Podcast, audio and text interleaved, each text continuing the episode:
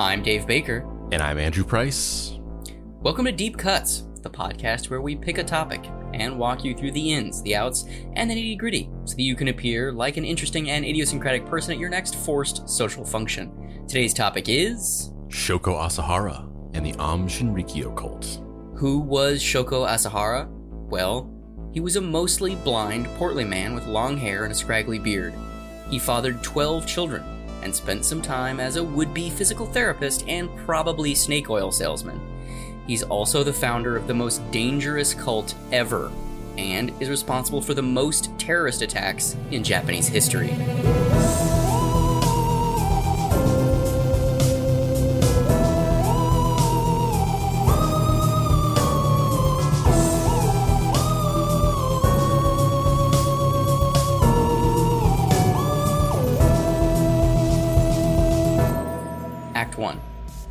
A young man with a mission. Aum Shinrikyo's founder was named Shoko Asahara. He was born March 2nd, 1955. His birth name was Chuzo Matsumoto. He was born into a large family of tatami mat makers in the Kumamoto prefecture in Japan. He was one of nine children. He was born with infantile glaucoma, which rendered him blind in the left eye and partially blind in the right. After being enrolled in the school for the blind at age 6, Asahara developed a reputation for being something of a bully. Ironically, unlike most bullies, he used his extreme charisma to get people to do things for him. It's almost like his birthright hardships caused him to look inward and develop a sense of rage fueled confidence that he would use to manipulate those around him. He would also be physically abusive to the other children and extort money from them. It's said that he treated many of these situations as a game, enjoying the cat and mouse aspects of these scenarios that he ostensibly would invent.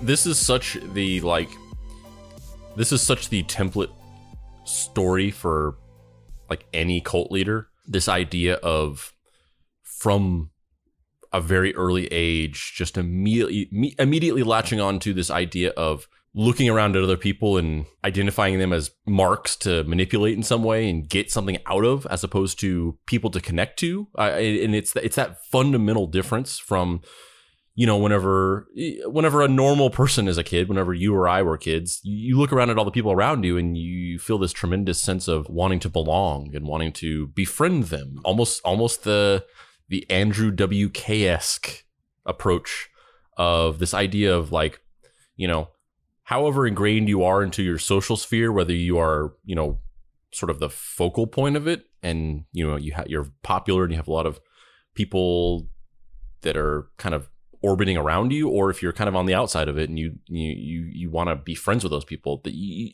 people are looked at as as these fundamentally social counterparts uh, that you want to connect with in some way, whatever that way may be, whether it's friends or wanting to you know being romantically interested in somebody.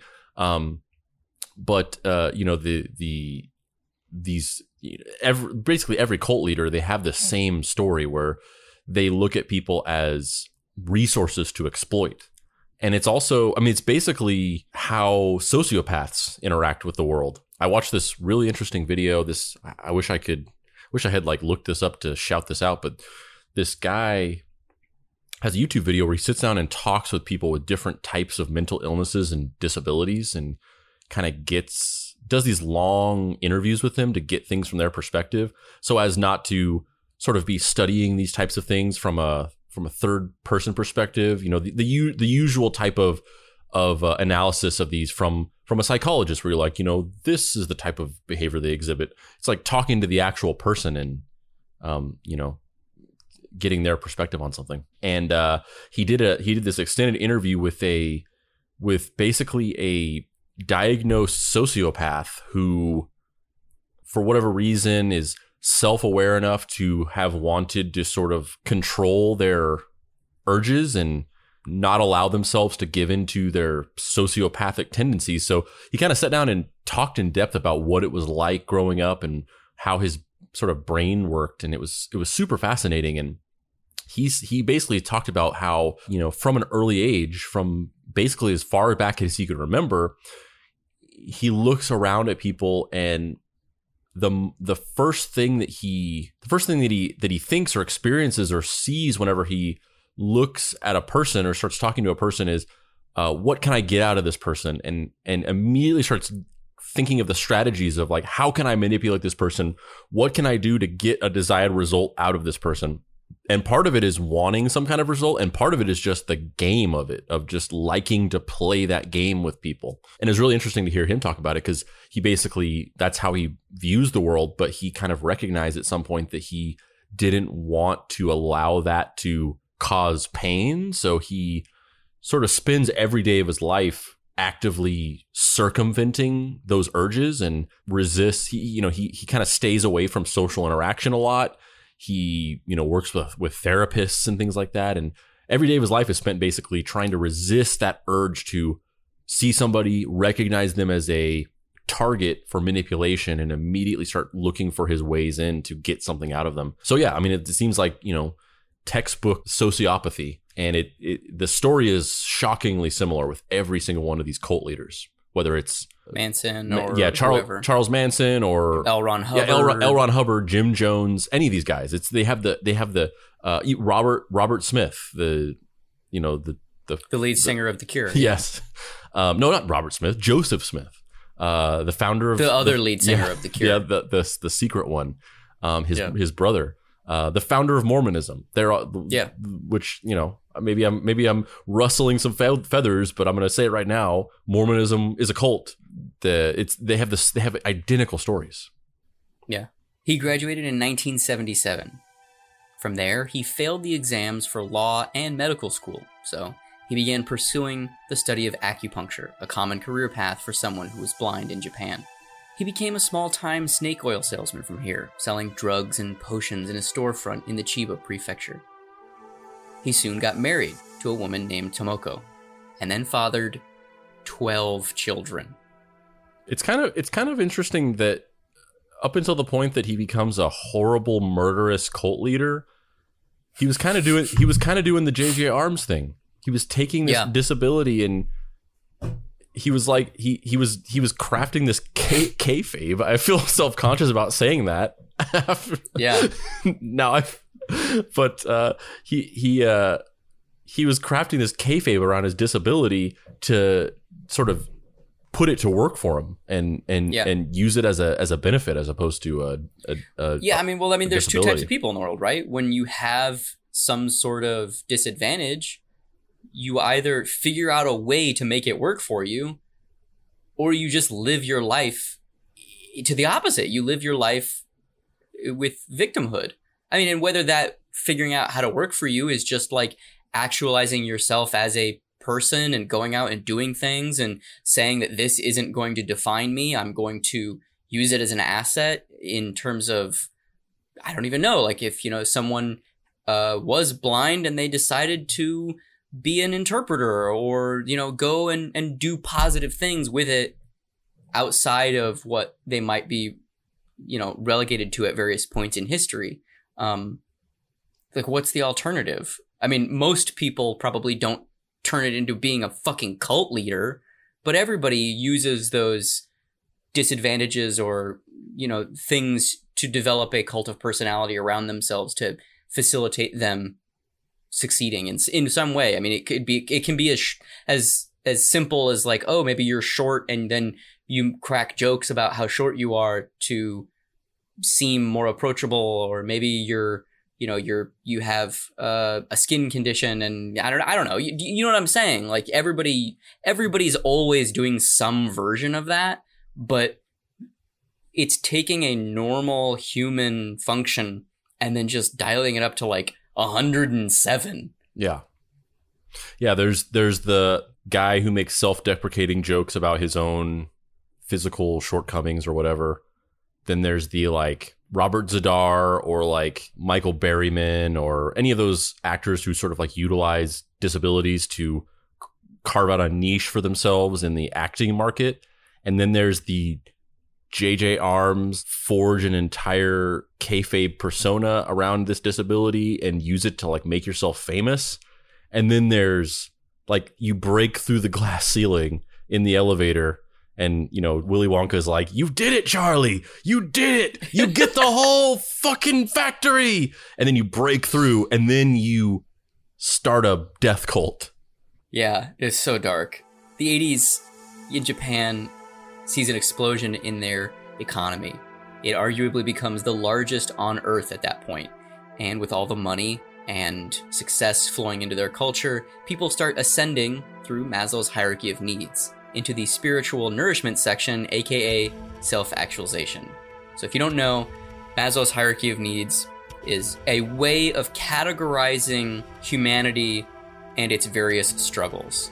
It's typically depicted as a a pyramid or a triangle with uh, five five tiers. The first tier is physiological needs, i.e., water, food, shelter, sleep, clothing. You know, the ability to have a functioning sex life, the ability to, you know, just get by, just like your base needs, right?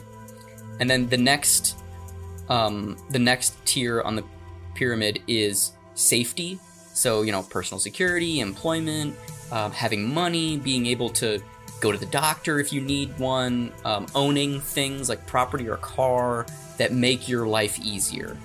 Then the next tier uh, is love and belonging, meaning you know you you're you don't you're not in any immediate danger. There's no there's no threat of death, you know, lurking around every door. And so then the human spirit starts to turn to other needs, right? You know, if you're not living on the plains trying to take down a fucking woolly mammoth, maybe then you're starting to think about, you know, wanting to be really seen and wanting to be loved and appreciated by someone and have friends and be in an, an, a social ecosystem.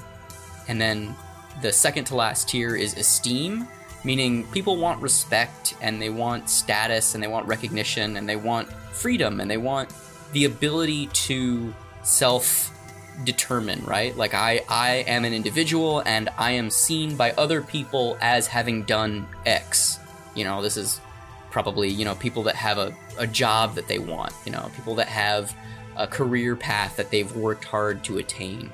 And then the final tip of the pyramid is self actualization, which can take many forms. Typically, it's defined as a desire to be the most that you can be, but largely it manifests as religious or existential journey.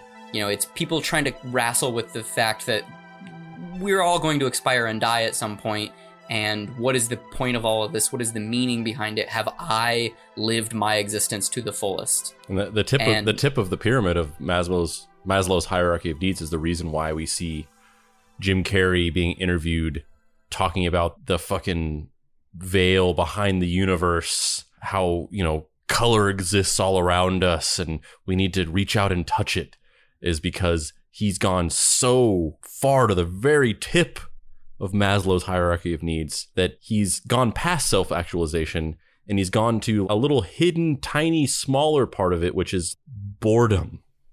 Like yeah. Ex- existential apathy. Yeah. yeah. Yeah, it's like it's almost like a like a Mobius strip of nihilism. Yeah. And and a lot of celebrities and very wealthy people spend the majority of their life in that self actualization part of the pyramid.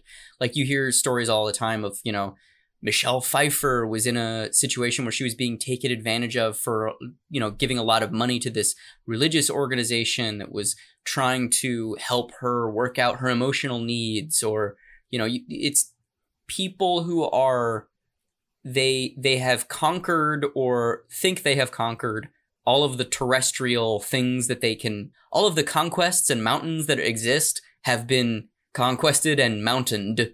And so what is there left? Well, my, my emotional needs, my, my existential, like what happens when I die questions. And so in the 80s in Japan, there's a big boom of people attempting to answer that question because there was a lot of money, which means there were a lot of people who weren't worried about esteem, love, safety, or physiological needs. Yeah, and, um, and we're going to really get into this more in depth, but that like this, the Aum Shinrikyo cult was like really just born into that, and once again took complete advantage of it. Whether it was like a calculated move or even just like pure dumb luck, th- th- it was totally born into that because this entire cult, as as we'll talk about, it's it's made of a bunch of affluent Japanese professionals who, you know, they were doctors, they were scientists, they were anime and manga artists. Uh, a bunch of people living these very like aspirational lifestyles who you know they were they were wealthy. They were kind of like they had achieved the pinnacle of the second tier which is esteem. I am working in one of the most respected fields in my culture. What's next? And then our boy uh Shoko Asahara. shoko was there to be like i'm next baby So in 1981, Shoko Asahara was convicted of selling drugs without a license, and he was fined 200,000 yen.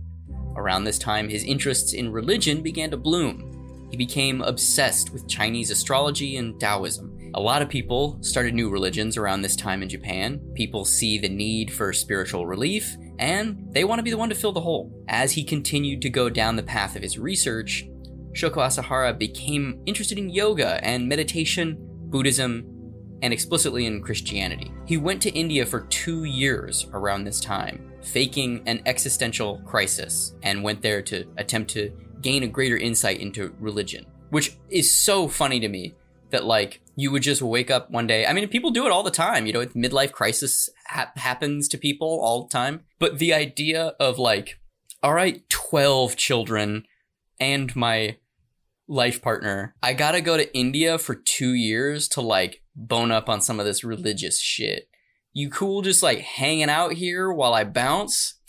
Great. Thanks, bro.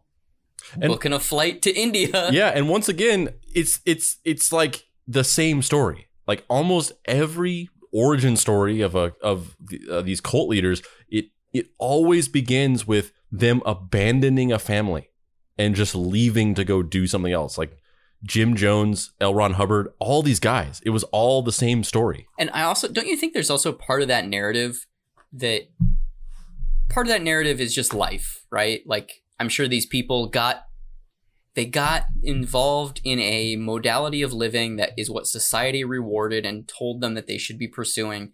They got inside of it and they're like, I don't want to do this. I can't take advantage of a bunch of people. and then they left. But also, don't you think that part of that narrative reinforces the the type of person or spiritual need that is att- that is attracted to a cult because you you go to this cult leader or this person or this organization that says the feelings that you're having are completely okay you can abandon the way you've been doing everything it is meaningless and i will give you meaning because i've literally been there before you know what I mean? So it's a it's a tacit permission to hard reboot your life in a way that might not necessarily have have the same effect if it was just you know like how in Christianity you can be born again. Typically speaking, people don't burn their lives to the ground when they get born again. They have a traumatic thing happen to them and then they decide to discard a way of living in order for this new virtuous path. Typically speaking, these are broad stereotypes obviously. Yeah, I mean, we we we actually we talked about this a little bit on on the uh, the Jay Letty episode, but um, it's not even just it's not even just validation. It's not even just saying like these thoughts you're having are normal. It's a full baptism of, of fire where I talked about the idea that when you're in a cult, one of the ways that they isolate you from the outside world is by removing and replacing your vocabulary. So coming up with all these different like jargon terms for different aspects of what your lifestyle is and you know famously in Scientology it's like the you know the thetans that you have to you have to cast off and people who have too many thetans are suppressive people which are called SPs and all this and there's a lot of like navy weird navy terminology that's used and co- co-opted uh, because they literally like at one point they were shunned from every fucking country and then they ended up just having to like exist on a ship out in international waters because it was the only place that they could go. And so they came up with this weird navy kayfabe. But the, this idea of stripping away your your vocabulary which is the fundamental way that human beings communicate is through language and replacing it with something that is impenetrable from from a outside perspective. Like your fa- your friends and your family can no longer understand what you're talking about. And the way that they speak feels like this thing in your past. And so it creates this huge division between the two of you that that gulf widens over time and eventually you just get further and further away from them. And it just it helps to galvanize you towards feeling a part of the cult and feeling other than the rest of the secular world. And this is another form of that where it's not just saying like it's what your feelings are okay or normal. It's it's more like your feelings are the truth. You it's not just like it's okay to feel like this. It's like you this is the real way to feel.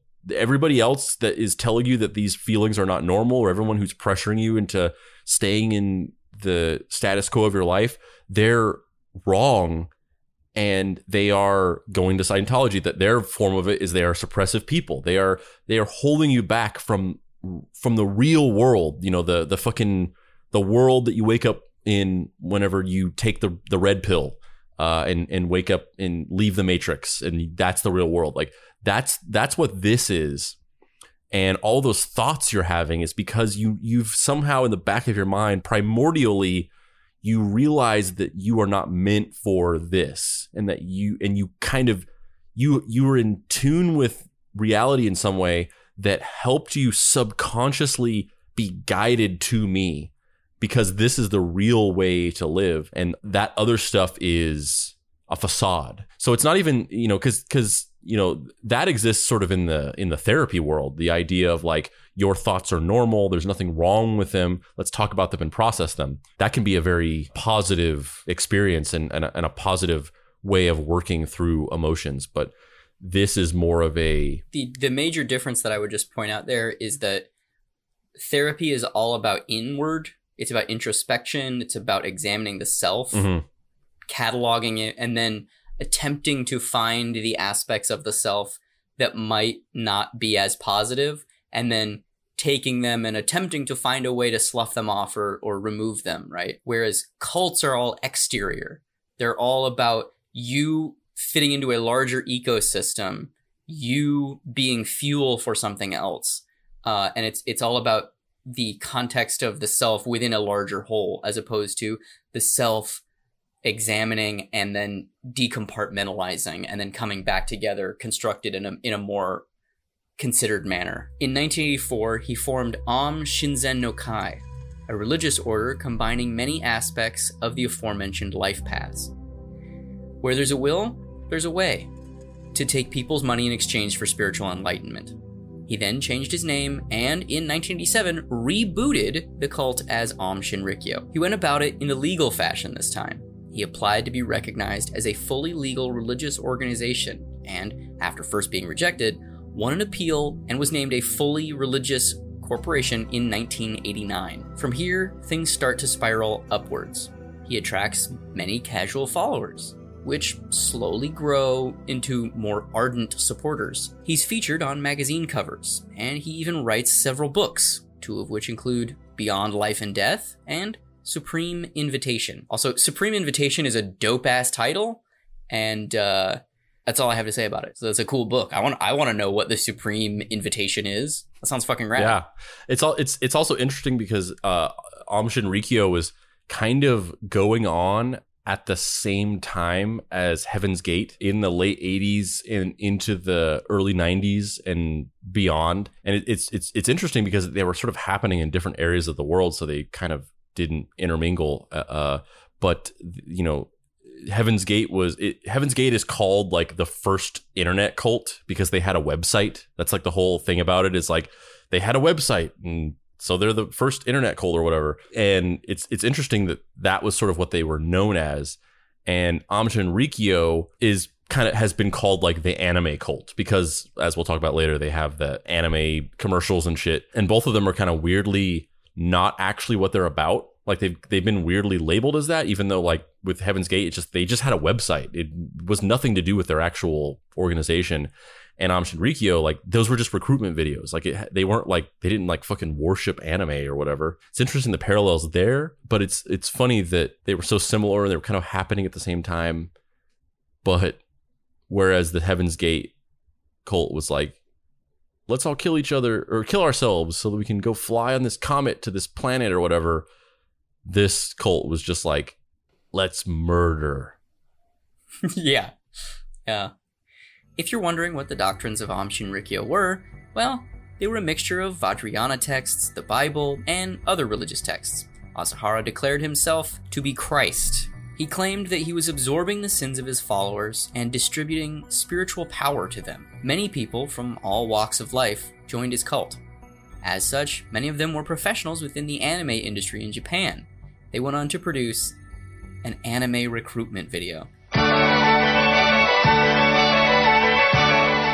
We're seeing uh, anime images of old dirty Shoko Asahara floating in midair, legions of people that are his followers, uh, a laser flower over his third eye. Yeah, I wonder. You know, considering that he was like blind in one eye and uh, and almost blind in the other one, I wonder if his third eye was blind.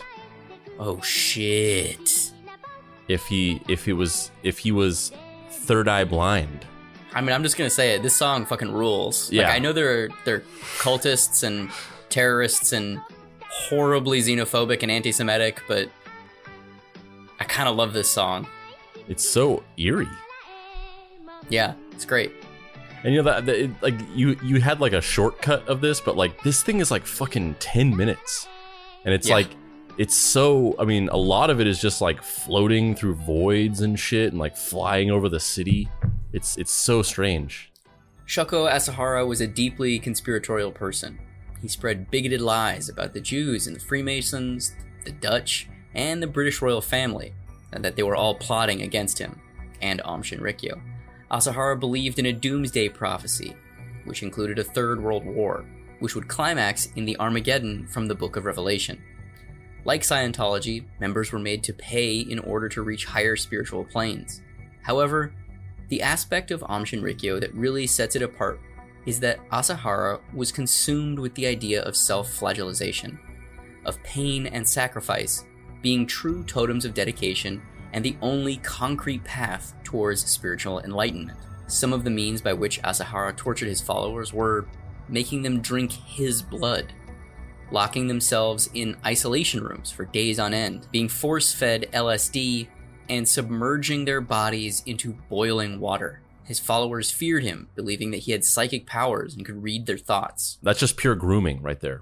The, Yep. This this is grooming for the slow normalization of increasingly more violent circumstances that it eventually leads to like if some if we just fucking murder a dude in front of you, you're not going to think it's very weird because you've already been exposed to this gradually increasing level of violent brutalization.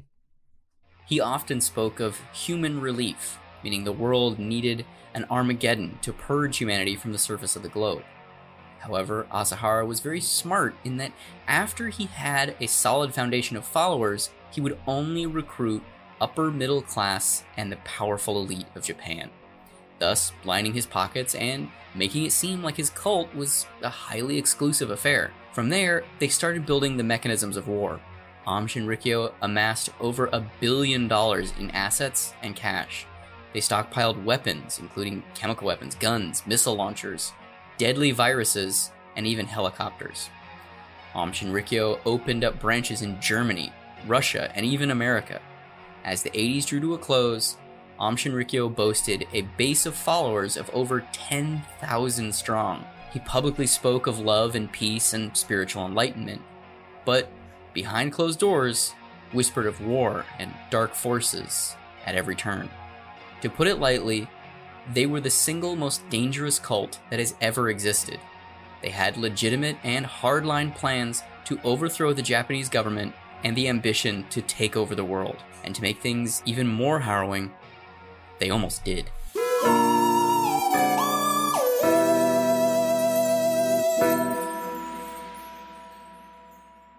Thanks for listening to this episode. You should definitely go like the Facebook page for the Deep Cuts Pod because we do lots of cool video content on there that you'll be sure to like. Also, please join our Facebook group. That's Deep Cuts Podcast on Facebook and the Deep Cuts Podcast Facebook group. Also follow us on Instagram at Deep Cuts Pod.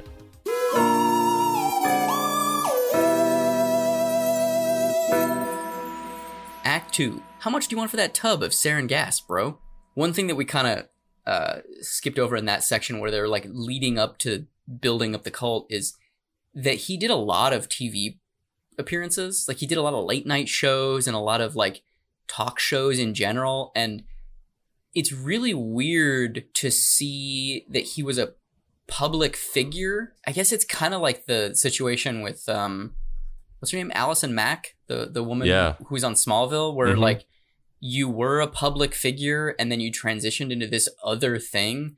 And it's just so strange like trying to reconcile those things because in order to try and take over the world in in his case or run a sex cult in her case, like mentally you think of that person with an, an incredible amount of ambition and it it doesn't emotionally feel right when you know that they've tried to do other things other than just this one insane feat. Like it's really it's just it kind of throws you for a loop and makes it even weirder than just a guy who starts a cult. Like a guy who starts a cult that was a folk musician charlie manson even though he wasn't a very successful one it still is just kind of like wow weird.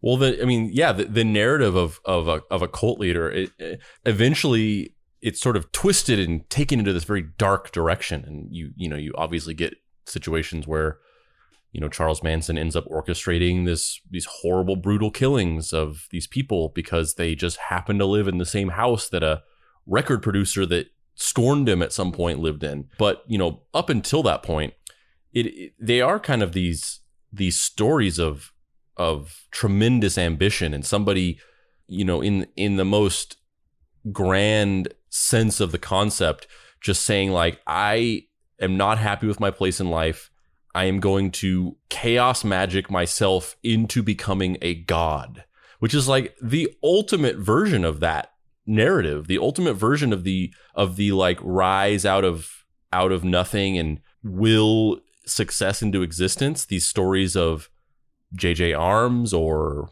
you know who what, any of these other stories we've talked about the shags what, whatever have you. This is like the ultimate version of it of like I am going to become a god. I'm going to become a messiah to a huge group of people I mean, It- that's what that's how what Hitler did too. Yeah. like he had, you know, he was a part of a generation that was involved in one of the largest or the largest military conflict up to that point, and then the way it transpired afterwards is the Marshall Doctrine fucked Germany, and every the, basically the global culture was just like fuck you, Germany, you guys suck, and it's the it's same thing that we're talking about, where the reason that you know Hitler's Germany and Nazism and and anti-Semitism took such a hold is because it was us versus them mentality. It was like, no, we are great. You don't understand. We I know we lost that war, but we are awesome and we can pull ourselves up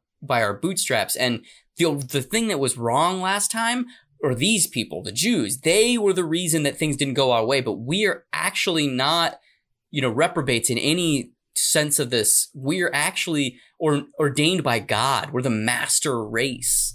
And like it's that same no, the world doesn't understand. We actually are the biggest and the best and the greatest and we know how it it's all going to function and we know the secret code to reality.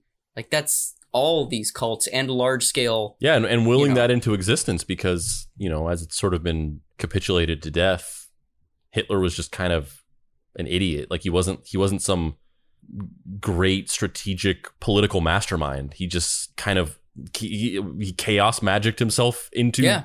He was a he was an abstract painter. Yeah. He was like a shitty abstract painter who fought in the war, almost died because he got exposed to gas. And then part of his rehabilitation is that he went through both A hypnosis and B intensive psychotherapy to convince him that he was strong enough to make it through it because they weren't convinced that he could make it through it, like all of these people who were gassed during the war. Um, and that sense of artificially inflated confidence as a reaction to almost dying then worked as a perfect synecdoche for German culture writ large, where I am a I am the physical manifestation of what has happened to my culture. I was taken advantage of, I was mocked, I was, you know, taking all of the political things out of it, like the reason why they were in the war with the assassination of the Arch- Archduke Ferdinand and all that stuff. Like that's those are details. That doesn't matter. What matters is I was publicly disgraced because nobody came into Germany and helped us rebuild our country after the war ended. So we were basically just like fighting each other for loaves of bread in the streets, like animals. and we don't deserve that. We we collectively are going to band together and rise from the collective ashes like a fiery phoenix and we're going to wreak our wrath on the world and we are going to be the dominant superpower which is exactly what they did and they almost like won like if they, if he had just not gone into Russia in the in the winter like if they had just not done that they probably would have run won the war and things would be very very different Yeah, and tons of tons of tons of political and war uh, scenarios uh, turned on tiny insignificant details like that uh, to the to an almost terrifying degree. But um, the yeah, whether whether it's that or these cult leaders, it, it it's an, it's it's fascinating how you know we talk about these these types of stories a lot and like I said, this is kind of the ultimate version of that. And you know, up and up to a degree, you know, it, it it's it's incredibly up until a certain point, it's incredibly um, admirable, or maybe not ad, maybe admirable is not the, the the term for it, but it's it's uh, it's what just, you're trying to say is game recognize game Yes. that's what you're trying, to say and it- but and it, it's like and it's like the idea of of you know I'm going to turn myself from uh nothing just a poor loser to a fucking god and and be validated in that and have people actually agree yes you are a god i believe you i will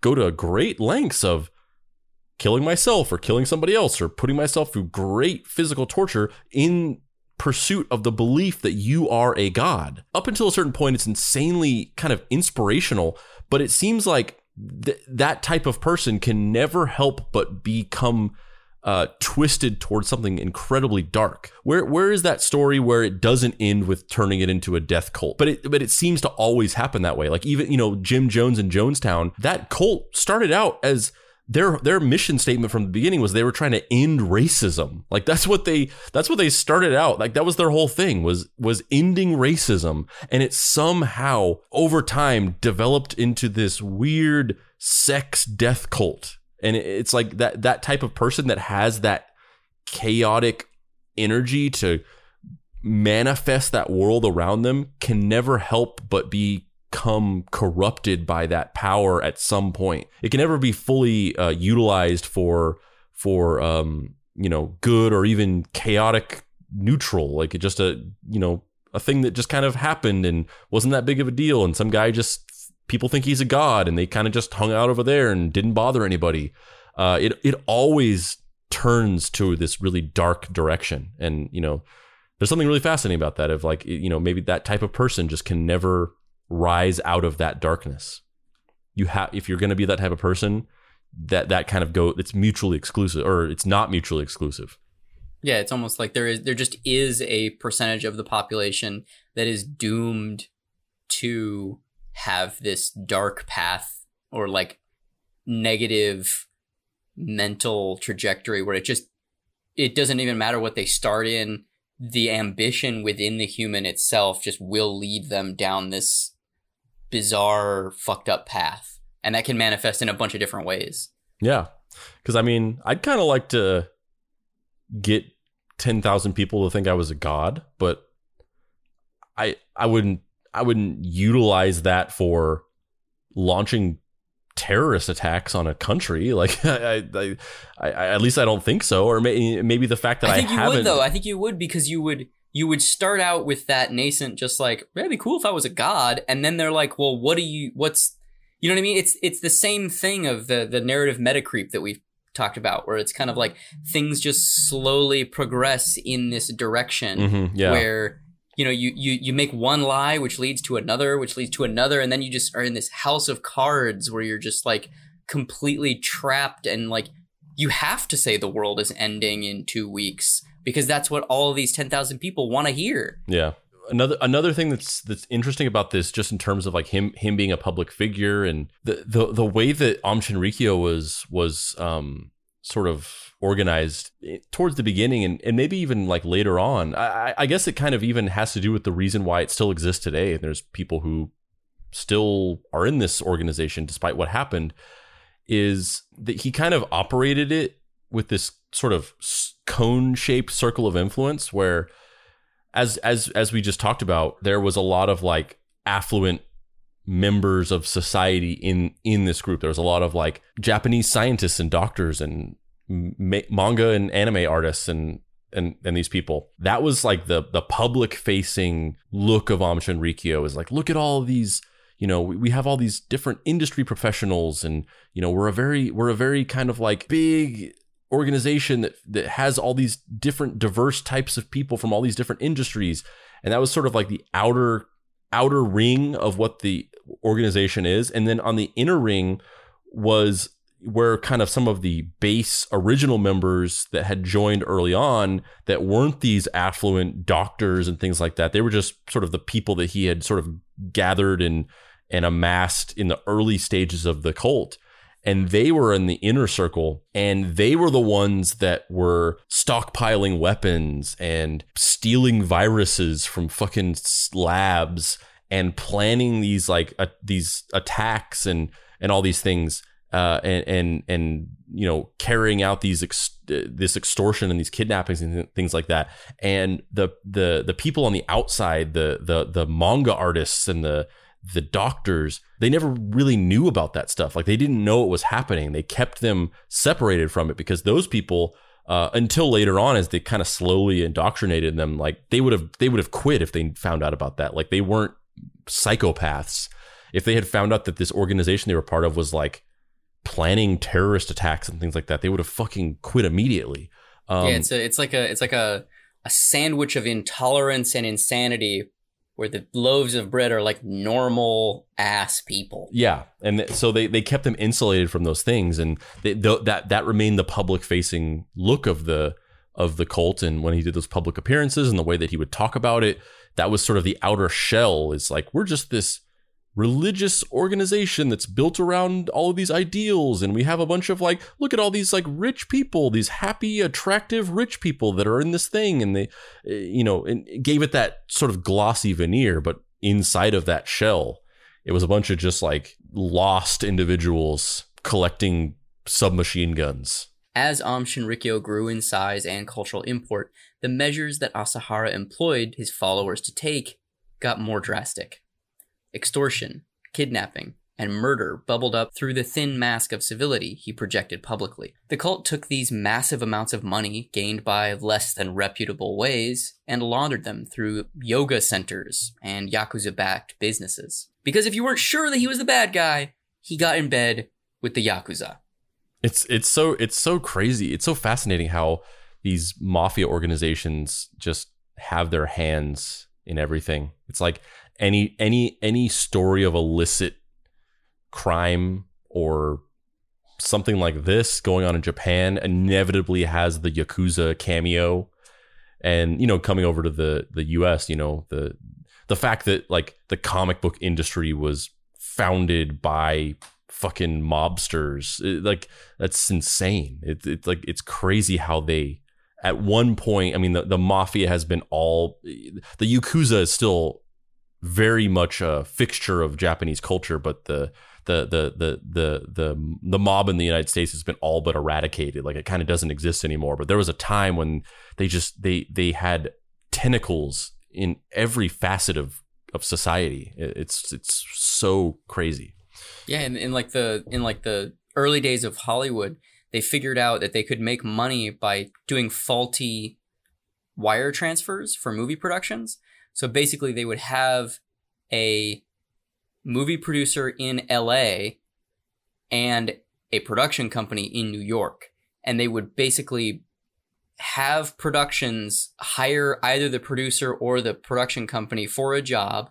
And then whichever end of that arm was like, oh, yeah, I'll get you the budget. It'll be X, Y, or Z amount of money, and it'll be wired from New York tomorrow what they would do is they would have the wire transfer initiate and then take all of the money out of the account because you basically you could you could like game the system in the early days before this was like set up where you just had to prove that there was money in the account to send the money then you send the money and then you can pull it out and it, it, it it's basically like writing a faulty check. So the mob would basically like double dip and so they would be like oh just just front us X number of monies, you know, um, um, X amount of money for this production. And they would be able to like basically bounce checks, but make money off of it. It's nuts. Um, obviously that, that ended pretty quick, but in the early days of Hollywood, that was just one of the ways that they made money off of that. In fact, I feel like I've even said this on the podcast before, but uh, the reason why Jack Kirby's New Gods got canceled early is because during the 1970s, the mob had a comic book return racket going where the way that you returned comics, because at that point the direct market didn't exist, so newsstand comics were sold on newsstands and they were all returnable. So you buy them from the publisher, and then if they don't sell, you rip the covers off and you mail them back to the publisher, and the publisher, publisher refunds your money.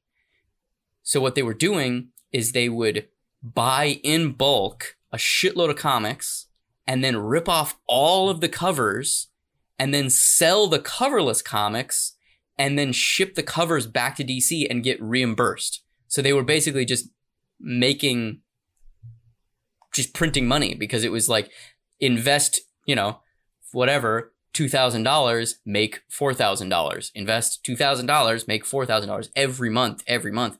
But the issue being that because Jack was so popular, they ordered uh, exponentially more New Gods than the other books.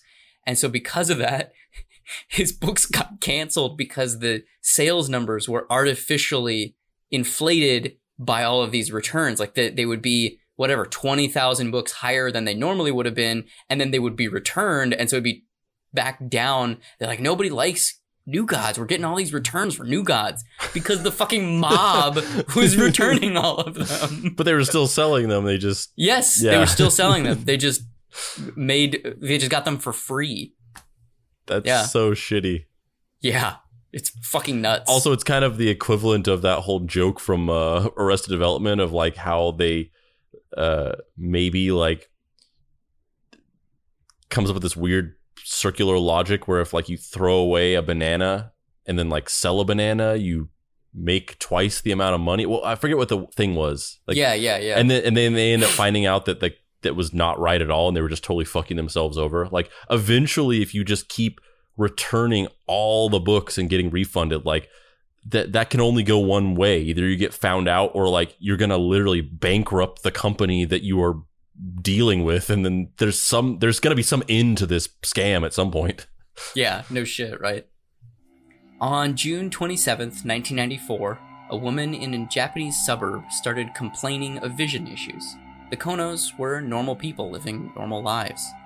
They had a home in the vaguely affluent kaichi heights neighborhood. Rapidly police reports started flooding in as people all throughout Kaichi Heights suffered extreme symptoms from an unknown assailant. Aum Shinrikyo had modified a featureless white van to emit sarin gas. Countless people in the neighborhood, the now dubbed Matsumoto incident, were injured, close to 500 purportedly. Eight of them died from this seemingly random act of terrorism. Whereas a lot of people, I think, are kind of deeply existentially terrified of the idea of nuclear war. And there's, you know, that primordial fear has manifested itself in so many ways in pop culture. If somebody drops a nuclear bomb, I'll be fucking eviscerated without even realizing what happened. I mean, obviously, I don't want to die, but what deeply terrifies me way more than the idea of like a nuclear attack is a biological attack this this invisible menace that you could just be sitting there and suddenly you're fucking foaming at the mouth, bleeding out of your eyeballs. You have no idea what's going on. Like that's so terrifying to me. Yeah, it's not not not that high on my to-do list either. In 1989, when a cult member attempted to leave Aum Shinrikyo, Asahara had him strangled to death, which sparked the families of many cult members to band together and attempt to legally do something. A young lawyer named Taguchi took on the case. He, his wife, and their infant child mysteriously went missing. It was later discovered that they had been murdered by Aum Shinrikyo cultists and then buried in unmarked graves in a nearby forest. And once again, the all of the doctors and anime people, the sort of like happy, attractive young rich people members, they they did not know about this happening. None of this stuff they were aware of. It was all kept away from them. And they would hear rumors about it, but they would just be like, "No, that's that's that's not happening. And like I said before, that might be a a little bit of the reason why the organization still exists to this day that there you know there might have been some of those members kind of left over that continued on and maybe got their family involved over the years that kind of like think back on those things as like either urban legends or like oh those were like fringe people that they they went crazy and rogue and they did those things but that's not what the real organization was about that was just crazy people that went off and did some insane thing When police officers attempted to investigate this crime, corrupt members of the police force who were allied with Asahara destroyed all the evidence. how did he get police officers in his pocket like what Dude, is it's not just it's not just that. It's like later on, it's like politicians and shit too, dude. Like this shit was everywhere. What did he what did he do Everybody has that existential torment of what happens when we die, or you know, am I living the the my you know, am I am I operating in the tip of the uh, of of Maslow's hierarchy of needs? Everybody has that to some degree. You do, I do. Everybody has that, and we all just choose to deal with it in different ways. And you know, I'm gonna go out on a limb and say that a police officer who's someone who's dedicated their life to enforcing the rules of society probably have some sort of power dynamic issues somewhere within their character. They either like enforcing the rules or they like being involved in society in an authoritative position. Like it it you don't just become a police officer just to pay the rent. There are there are way easier ways to pay the rent. yeah In February 1990, 24 members of Aum Shinrikyo ran for various governmental positions, ranging in power and authority. This was all part of his plan to put in place the means by which to install himself as the new emperor of Japan. Only catch being, it didn't work. None of the cultists were elected. They polled a measly 1,700 votes in total, which is weird because there were 10,000 members of the Aum Shinrikyo cult alone. Asahara became a cultural punchline. Not liking this, he altered his prophecies. He started telling everyone that the world would end in 1995 following a chemical weapon attack. Aum Shinrikyo started stockpiling Ebola, anthrax, and other diseases and chemical weapons. They got in deeper with the Yakuza, becoming drug dealers to fund the purchase of more weapons and more chemicals. whenever you predict a chemical weapon apocalypse and then you just literally try to stockpile chemical weapons to start the apocalypse you know that that's that's that's kind of a little bit like uh that's so raven every every episode she has the vision of some problem is going to arise she spends the episode trying to avoid the problem and in doing that she ends up what she does ends up causing the problem. And the after you watch like 10 episodes of that show, you're like, "Oh, you just just stop doing anything. When you have a vision, just don't act on it and you'll be fine." You remember much more of That's So Raven than I do. I I my memory of That's So Raven is I think she's psychic and there was a brother character that was like a wacky like So you don't remember the chemical attack episode. I don't remember a very special episode of That's So Raven. This time, Raven goes head to head with Ebola. They had two failed terrorist attacks. They attempted to spray botulism from a van, only it didn't harm anyone because it was a non deadly strain of botulism. They then attempted to spray anthrax from a building, but it was also not successful. There's, I mean, number one, the the increasingly zany hijinks of like them just prat following and going, "Woo, it didn't work. Oh, the tri- the detonators didn't work." Like it's just like it's it's like ridiculous and hilarious in a dark way. Uh, and, Yeah, al- and also it would and also thank God if- if, it didn't It'd be way funnier if people didn't die. yeah. At this point, everyone is stone cold convinced that the world is ending in months. They set up a factory to make AK 47s. They steal plans to build tanks from a military contractor. They smuggled an attack helicopter into Japan from Russia. there's this stereotype of the Japanese like do things way bigger and more intricate than any other culture. Like they take one thing and they like they they take some other aspect of somebody else's culture and they do like the fucking cranked to 11 version of it. And it's like they are going all out on a cult. Like this is all fucking out. it's going back to that comparison of Heaven's Gate to this of like all that Heaven's Gate did was go like shave your heads and kill yourself like and they're like we're gonna fucking gas the world motherfuckers we're gonna build a tank we're gonna fucking fly a plane into the fucking side of a mountain and murder everybody like they're they're they're going all the way with it they're flying Yeah. into the danger zone Highway to the cultist zone? yes On the Aum Shinrikyo zone. yep like, I'm about the highway to the Aum Shinrikyo. Get get Kenny Loggins on the phone. Dude, that's what I'm saying. He also uh, around around this time, there's a local political figure that starts speaking out against them as a cult and like basically calling out like this shit is dangerous. These motherfuckers are gonna like try and do something next level. And um, Shoko Asahara took the reasonable response of gassing him with VX, and he killed him with VX. Jesus. and then and then as things are ramping up and, and getting more and more intense there start to be factions inside of Aum Shinrikyo that are like i don't know if we should do this. And shoko asahara was like hey those nine guys over there they all need to be dead because they're plotting against me. And so he just murdered nine people. Yeah, and they just- started they basically started uh they would kill people and they would like fucking dissolve their bodies in barrels. Like they would just put they would cut their bodies up, put them in barrels, fill it with hydrochloric acid or whatever whatever that acid is that people use to dissolve bodies.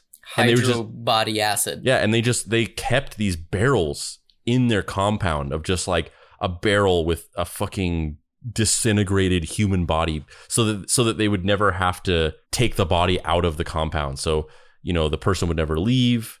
People would kind of be like, "Where did they go?" They would be like, "Ah, they left." But then to the outside world, you know, they had no idea and you know, the family members would try to call and they'd be like, "Oh, they don't want to talk to you. They've they, they've, you know, they they want nothing to do with you anymore." And so for a long time, people just didn't know these people were dead because the cult members thought they'd left and their family thought that they had just shunned them or whatever. In 1993, they bought a ranch in Australia that housed a uranium mine. By 1994, they were actively extracting it and working on making dirty bombs. Danger zone. Dude, Full Danger. Loggins. they went full Loggins all up in that cult. On March 20th, 1995, five members of Aum Shinrikyo attacked a Tokyo subway with sarin gas, thus bringing about the prophecy that Asahara had foretold. They would end the world. And they did this by basically the, the you know, the five main subway stops in Tokyo. They all went down there with um, backpacks and umbrellas. And in the backpacks, they had airtight bags with sarin gas in it. And they would sit down on the subway or stand on the subway.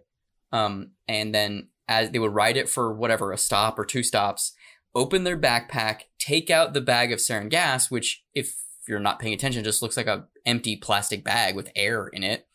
And then right before they got to the next stop, they would take the tip of the umbrella and puncture this the see-through bag with the sarin gas in it, and then step off of the subway. Doors close, and now everybody inside of the the train car is trapped with sarin gas. I used to think about this shit all the time when I was riding the subway in LA. I thought about Yep. this all the time.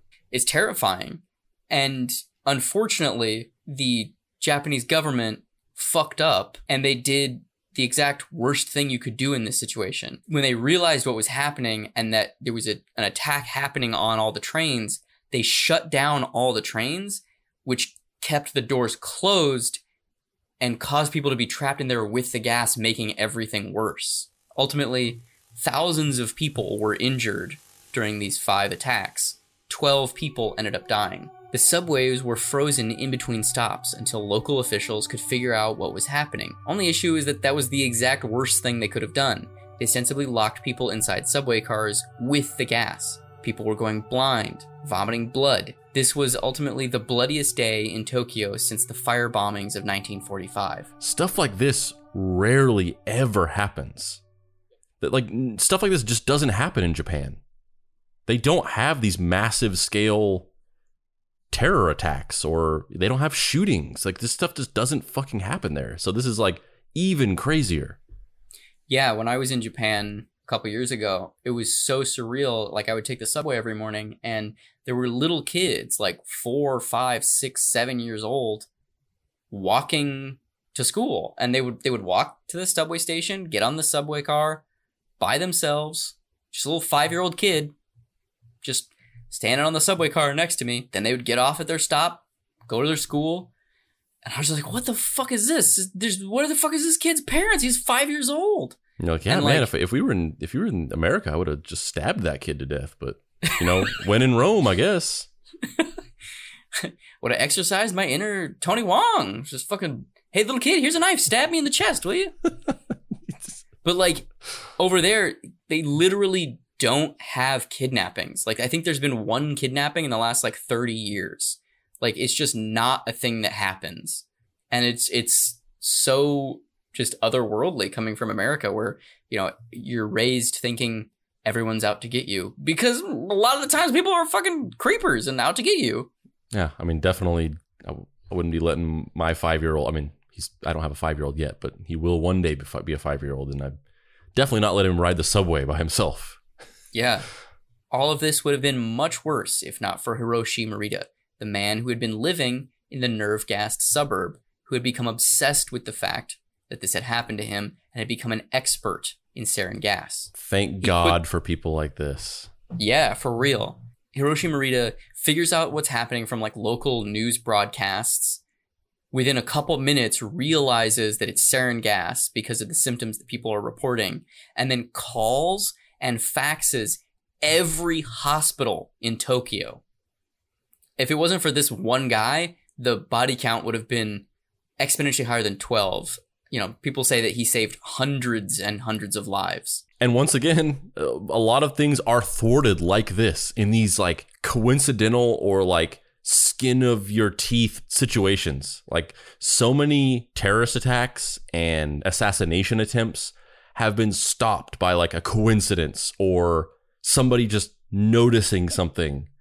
It's crazy how many of these things have not happened because of some fucking thin spur of the moment thing. I mean, not it's not spur of the moment. This guy was deeply obsessed with this because it happened to him. But that's almost even crazier. It's like that. It's like the signs thing of like this thing happened to him, and there was like a reason for it, and he went on Yeah. to like fulfill a destiny. Yeah, yeah. It's really, really twisted. That day, dozens of cult members were arrested. Later, the police raided the headquarters of Aum Shinrikyo. Weapons were found, chemical weapons were seized, and over 200 cultists were arrested.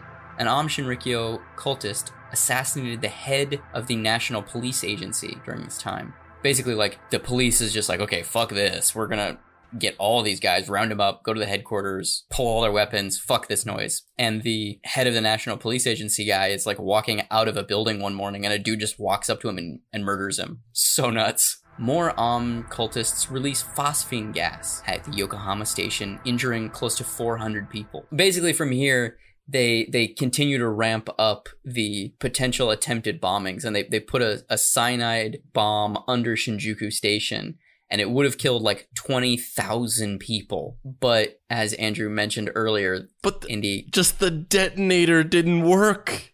the, de- the detonator didn't go off correctly. That's the only thing that saved 20,000 people's lives. 20,000 people almost died, except that they were like Rocky and Bullwinkle villains. Yeah, Like, how does that fucking happen?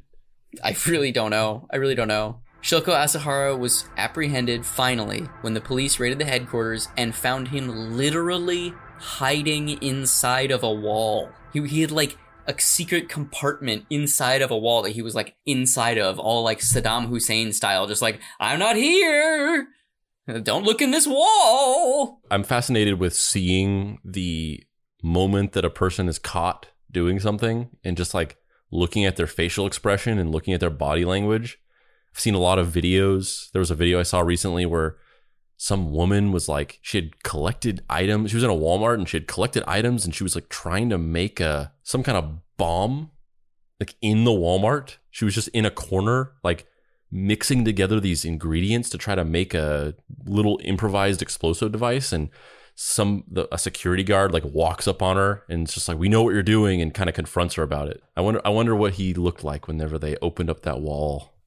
I've seen a photo of it. The photo I've seen, he just looks like a dude who hasn't fucking showered in a long time. There's a really crazy photo of um whenever they whenever they captured well when they had the showdown with Bonnie and Clyde and fucking turned them into spaghetti. They had two other people with them. I mean, because they they traveled around with like a roving gang of people and they would collect people and some people would join them and leave and think, just different bandits and criminals and stuff. And so, but their core gang was um, they traveled with uh, Clyde's brother and then his wife. And leading up to the final showdown, they had the police had found them at this hotel and they fucking, you know, got in their car and started to drive away. And as they were driving away, the brother literally got shot in the head. And it like went through the back of his head and blew out a hole in the front of his head where you could see his brain, but he just didn't die and he lived for like two more days. And but the but the wife, she was like looking out the back window as they were driving away and this is back in the 20s so there's no safety glass the police shot out the windows. The glass shattered and shards of glass shot into her eyes. So she was like pretty much blinded. And on the day that they arrested them, they they they the brother eventually died. And um, you know, the they they killed Bonnie and Clyde, but they they caught and arrested her. And there's this infamous photo where she's basically blind and the photographer lifted up his camera to take a picture of her as she was being handcuffed, but because she was blinded and could just only see shapes, she thought somebody was raising a gun to shoot her. So there's this really iconic photo of her where she's like looking into the camera and screaming in just like existential terror because she thinks she's about to be shot. Man, that is so dark. Yeah. In an in an episode where we've talked about people getting fucking sarin gassed, that might be the darkest thing. It's I mean that whole thing was so dark. That that story is so much darker than the fucking Warren Beatty, uh, Faye Dunaway idea of it. Well, this would be the end of the Aum Shinrikyo reign of terror, right? Unfortunately, not.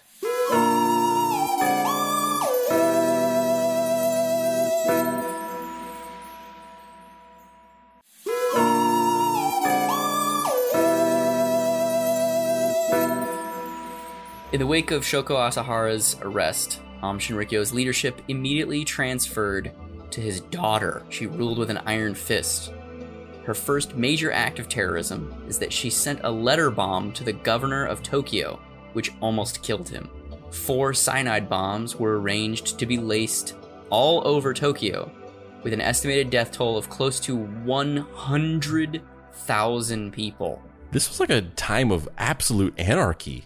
Like this is fucking crazy that all this shit happened. It really is. There's no way to it's just this is nuts. Can you imagine if if this was in America where there's just like a crazy death cult led by a little kid layering fucking cyanide bombs all over a major metropolitan city? Yeah, it's just it's like it's like Brazil. Yeah, it where really just is. like all these like fucking terrorist attacks are just happening and it's like it's just part of the background radiation of everyday life and they're just like, uh fucking bomb explodes in a restaurant and they just like put up like wall dividers and everyone just keeps eating. Hey Andrew, you wanna do you, do you wanna guess why the cyanide bombs didn't kill hundred thousand people? Uh, we are going to get moose and squirrel. Yes, yeah. I can't do Natasha. Yes, boy. Yes, boy. I, I yeah. I, I don't. I don't have it. Hey Andrew, do you want to guess why the four cyanide bombs didn't kill 100,000 people? The detonators didn't work. That's what I'm trying to say. The detonators didn't work. And that's absolutely correct. The detonators did not work. Finally, the They need to stop shopping at that detonator store. Dude, for real, right? Finally, the Fool me once, shame on me. Fool me twice, you ain't just ain't never gonna get fooled again. Finally, the teenage dictator of the Aum Shinrikyo cult was captured and the cult disbanded, more or less. 1996 saw Asahara being charged with 27 counts of murder in 13 separate indictments. He initially ranted and raved like a lunatic, saying a miracle would save him during the court trial. The trial took roughly eight years to finish. Can you imagine, like, at that point in your life, after sort of conceptually ascending to godhood and having all of this feedback loop of validation that you have these people who see you as a god and have carried out all these horrible acts in your name. And you know you, your your prophecies have come to pass because you've just literally made them happen. But in, your twisted pretzel justification of things you've believe you've grown to believe that you that they did come to pass that you, you know the prophecies were fulfilled and that, that was always going to happen. And you know you you didn't will it into existence by doing it. It just was a prophecy that did come to pass. And to get to this stage in your life where you're arrested and you're put on trial and that final death throw of like thinking that you've gone so far deep down this rabbit hole that you genuinely do think that like some miracle is going to save you from the firing squad at this point. And having that final like shudder of like, I am a god. I'm a fucking god. I will be raised from perdition and taken away from this. Once again, I just I come back to like wanting to see the look on his face when he realized that it wasn't going to happen. I, would be very fascinated to see that moment. Well, ultimately, I don't know that there was that moment for him because it was just like a weird slow slide of of yeah. We'll we'll see. We're about to we're about to talk about it. We're, we're about to talk about it. The prosecution attempted to convince the jury that the Matsumoto incident and the Sakamoto family murder were also done by the Shinrikyo cult, which we know they were, but they were attempting to prove that it was all connected. Ultimately, Asahara was found guilty of 13 of the eventual 17 charges. On February 27, 2004, he was sentenced to death by hanging. The trial was dubbed as the Trial of the Century by Japanese media. Toward the end of his life, he refused to speak or eat or use the restroom unassisted, using an adult diaper and forcing prison workers to feed him. What a what a just petty fucking bratty thing to do. Like a petulant child who's just had their toys taken away from them. They're just like, "Well, I'm going to shit in my pants and you have to clean it." Like it's just such a fucking yeah. Fuck this dude. yeah. Fuck this dude. For a time, Asahara's two teenage sons took over as a collective guru for the cult, but that was short lived. The defense attempted to get a ruling overturned by reason of insanity. During much of the trial, Asahara was unresponsive and only really muttered to himself. However, when he was being held in the detention facility, he communicated with his captors and made requests. This convinced the court that he was not speaking out of choice, not mental incapacity. Eventually, his lawyers failed to submit a statement of appeal, which then caused the right to appeal to be foregone, which is a fancy way of saying either his lawyers fucked up and forgot to file the right paperwork, Or they so he were just yeah, or they were just like, "Come on, man, like you're fucked." Yeah. yeah. They were just like, look, uh, I believe that everyone deserves to be defended and that representation is a human right, but also fuck you. And I'm just going to conveniently forget to file the paperwork. yeah. Yeah, I don't know. That, that that seems real fishy to me. This this specific fuck up though, the like them forgetting to file the the court, you know, the the pa- proper paperwork in the proper way at the proper time was was actually appealed twice though and went from superior to eventually the Supreme Court in Japan. And ultimately the Supreme Court in Japan was just like, "Nah, you forgot to fucking file the paperwork. Not our problem." Also, you're a horrible murderer. Yep. Asahara was executed by hanging on July 6th, 2018. 23 years after the sarin gas attack. There's a family infighting over what will happen to Asahara's ashes currently. As of March 2020, they are still being held at the Tokyo Detention Center. One of his daughters wants them because she actually like still loves her dad, and so she wants them to just keep them. One of the other daughters, I believe it's the third oldest daughter, um, wants them so that she can just throw it into the ocean, um, just just basically just to spite him. And that the youngest daughter, he the one hated oceans. yeah, uh, the the youngest daughter, the one that uh, went to go see him, or the the one that is attempting to get the ashes back, actually went to go see him like two or three times a week for decades, and he refused to acknowledge her and refused to see her, which is just fucking crazy. It's crazy the legal battles that erupt over the the like remains of these fucking cult leaders. Like the whole thing where like that that woman married Charles Manson and then it turned out that like she literally did it because she wanted to have his body Yeah, after he Yeah. died and there was like a legal battle over it where she was trying to get custody of his body. Yep. Um, the, the the weirdest part about all this too is that it the cult is still around. In 2019, a man attempted to run over pedestrians. When arrested, after injuring many people, he said that he'd committed the terrorist attack in order to retaliate for the execution of Asahara and the adjoining cult members. It's unclear if Asahara and the other cult members, uh, like knew that this was happening and like they had communicated or something. Um, that's another thing that was not clear in the way that I had phrased that in the script. When Asahara was executed, it wasn't just him, it was nine of his co conspirators and cult members, and they all got hung together in the courtyard of the Tokyo Detention Center In 2004.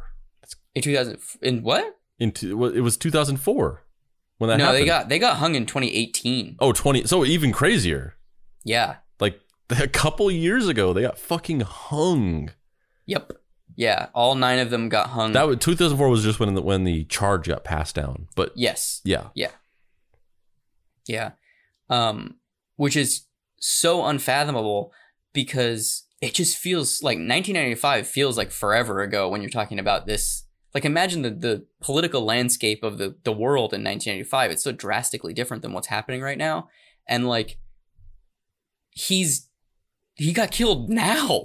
Like he got killed now. And I, I mean, look, I, I'm someone who I don't really believe in the death penalty. I don't, I don't think that I thought you were gonna say you don't believe in the devil, and I was just like, what does that have to do with anything? no, I don't, I don't believe. I'm not somebody who believes in the death penalty. I I understand the emotional need and the emotional reaction to why someone would believe in the death penalty. yeah, we talked about this Um, before on the, on a, on a previous episode. Just this idea of Yeah. like nobody has the right to decide to end another Yeah, human being's life in any circumstance.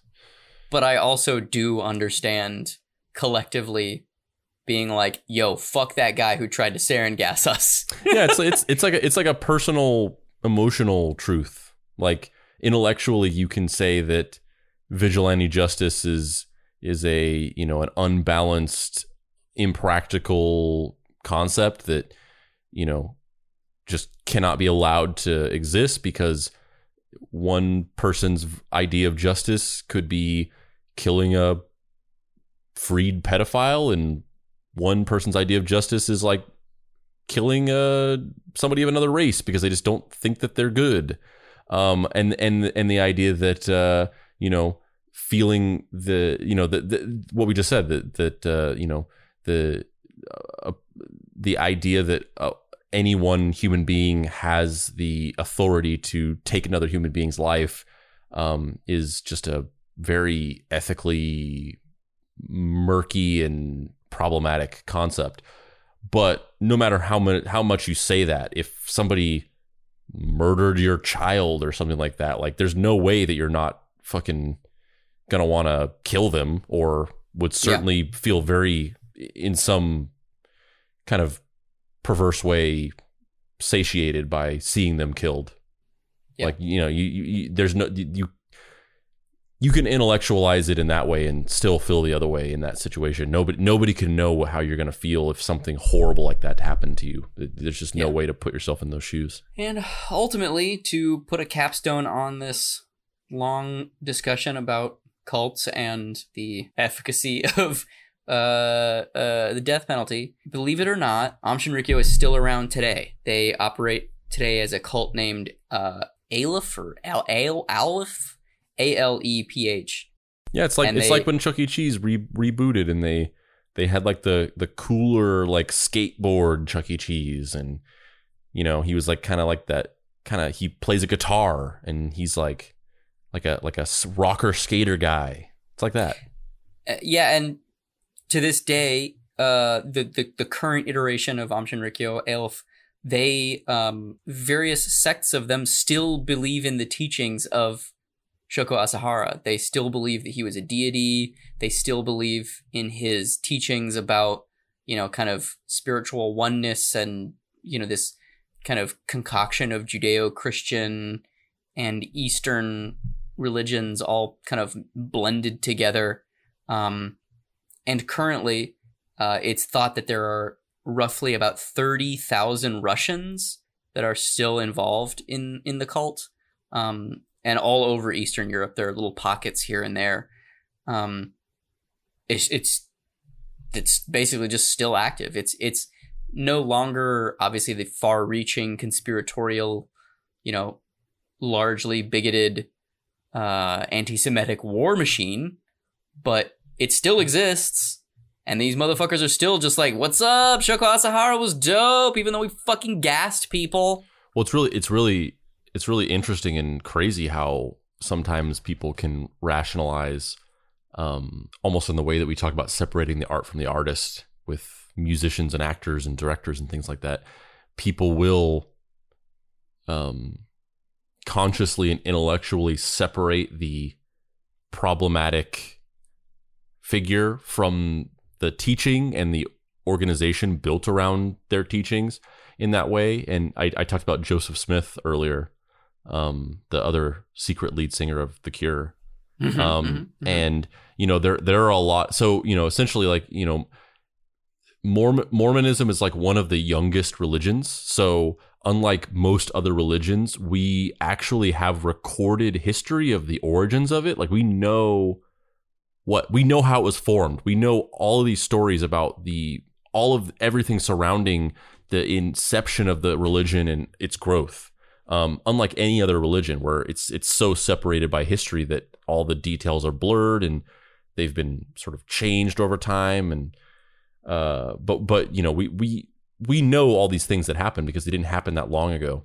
Um, and uh, you know it's just it's just a fact that we know um, that Joseph Smith was a scam artist and that he you know he that we, we know all these specific stories around a lot of the details of mormonism like for instance the fact that uh uh, you know, just just to cherry pick a few interesting details that are hundred percent true.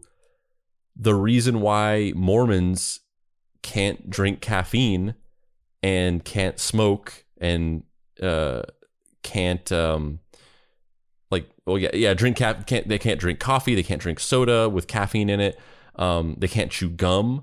The reason for these things is because in the early days of, of mormonism when they all kind of lived on this on this in this village together this compound or whatever um, they would have meetings. The the sort of elders of the of the religion would have meetings at joseph smith's house and his wife got tired of cleaning up after everybody. She hated how after the meeting she would have to clean up all of the empty coffee cups and do all the dishes and clean the chewing gum that was stuck underneath the tables and empty out the ashtrays and things like that and she was like getting really annoyed by it.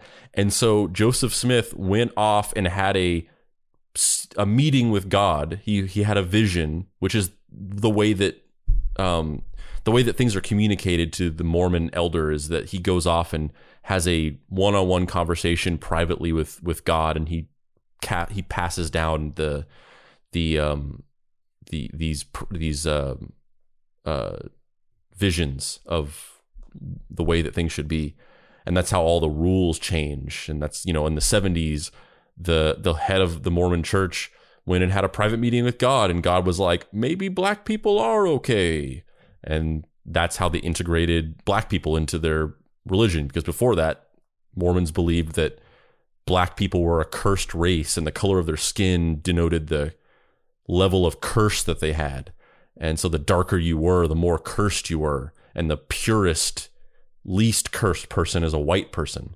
And then in the 70s, they were like, maybe I don't think that anymore. Go tell everybody. Um, uh, because they were scared of the shifting tides of civil rights and they just didn't want to be sort of left in the dust. Um, but the but he had one of these visions and he came out and he was like, "Uh, God says that it's bad to drink coffee and chew gum, and we can't do it anymore." And he was literally just trying to stop his wife from nagging him. That's literally why those things exist. And to this day, people don't drink coffee and they don't chew gum because of that. And the thing, the interesting thing about that is that that's not just a piece of belief held by Mormon critics or atheists or whatever. Mormons know that. And yet they still do it. And they have this weird rationalization where they're like, yes, Joseph Smith was a problematic guy. He kind of ended up being just sort of a scam artist. He wasn't the messiah that he made himself out to be. A lot of these rules that we follow are kind of just things he made up, but he was serving as a conduit for this, for God's word. And just because he himself was a flawed person that wasn't actually living, you know, by the tenets that he set forth, and a lot of the things that he said were lies God was still speaking through him and using him as an avatar. And that's sort of how they rationalize it. It's just I it's it's so fascinating how those kind of like tide pools or eddies echo out from generation to generation and how how that almost kind of like shared trauma, you know, where it just kind of passes from person to person, generation to generation. Just these little inconsequential decisions that you make during your lifetime, if you make them at the right or the wrong time, will affect just astronomical numbers of people outside of your immediate orbit. You know what I mean? It's so it's so interesting, and and and uh, and and you know you're talking about somebody just being like, eh, maybe don't drink coffee. Like this is imagine the the the cultural ramifications because obviously neither of us are Japanese, and this you know Aum Shinrikyo cult holds a very different cultural weight over there than it does over here, and like pop culture wise, Americans are not acquainted with Shoko Asahara or uh, Shinrikyo, and look at the effect that Charles Manson has had on our culture.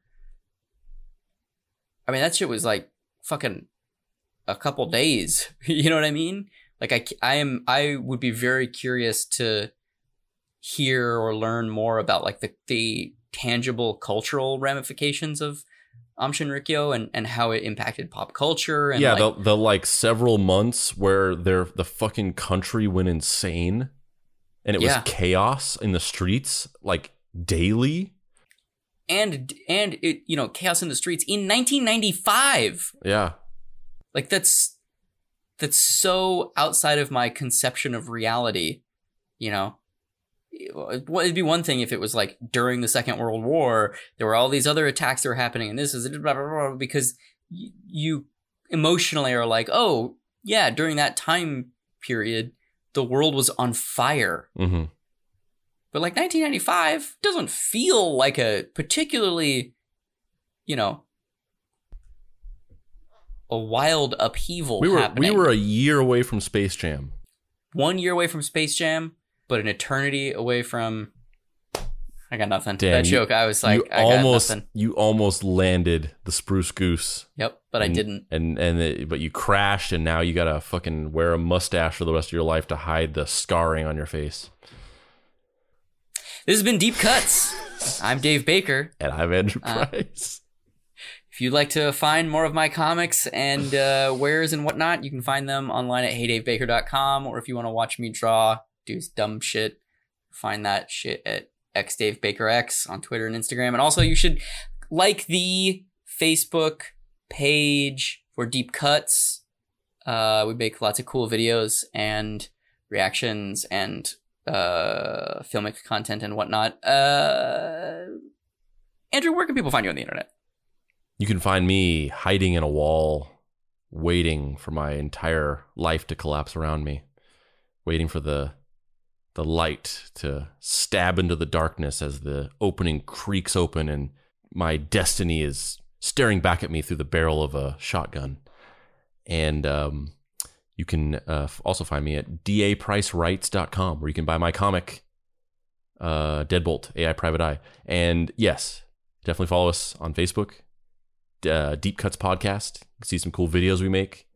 They're like mini versions of this podcast with accompanying visuals. Uh, sometimes we got our, our pal Hilsmer on, on deck. Uh, Good guy. and you can join our, our, our Facebook group, uh, the Deep Cuts Podcast Facebook group, where we uh, have a lot of cool discussions with listeners about episodes.